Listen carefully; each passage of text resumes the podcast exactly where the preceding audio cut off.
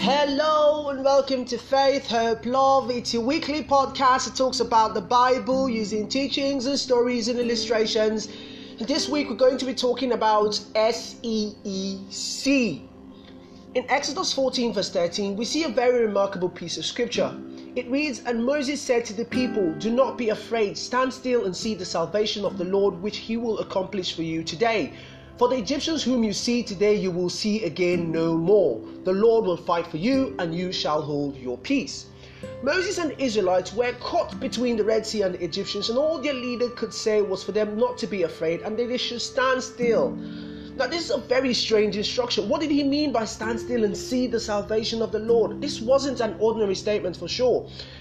Now we learn from that scripture that the first reaction to experiencing victory in your life for you to stand still. Don't get panicky and don't fr- don't get frantic, I should say.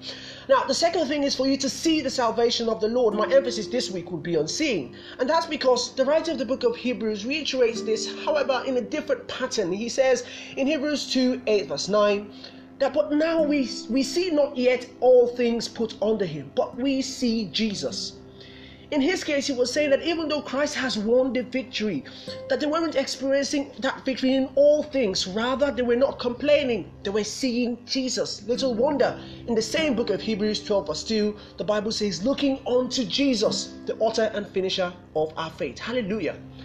Now, these two examples are a proof of people who have mastered the art of ignoring circumstances around them and focusing on Jesus. Moses was focusing on Jesus, the salvation of the Lord, he wasn't focusing on the Red Sea or the Egyptians. Friends, what are you seeing? Amidst the chaos, what are you seeing? Are you seeing defeat, despair, destitution? Or are you seeing the salvation of the Lord like Moses? Are you seeing addiction, sickness, failure? Or are you seeing Jesus like the writer of Hebrews in 2 verse 9 says? What are you seeing?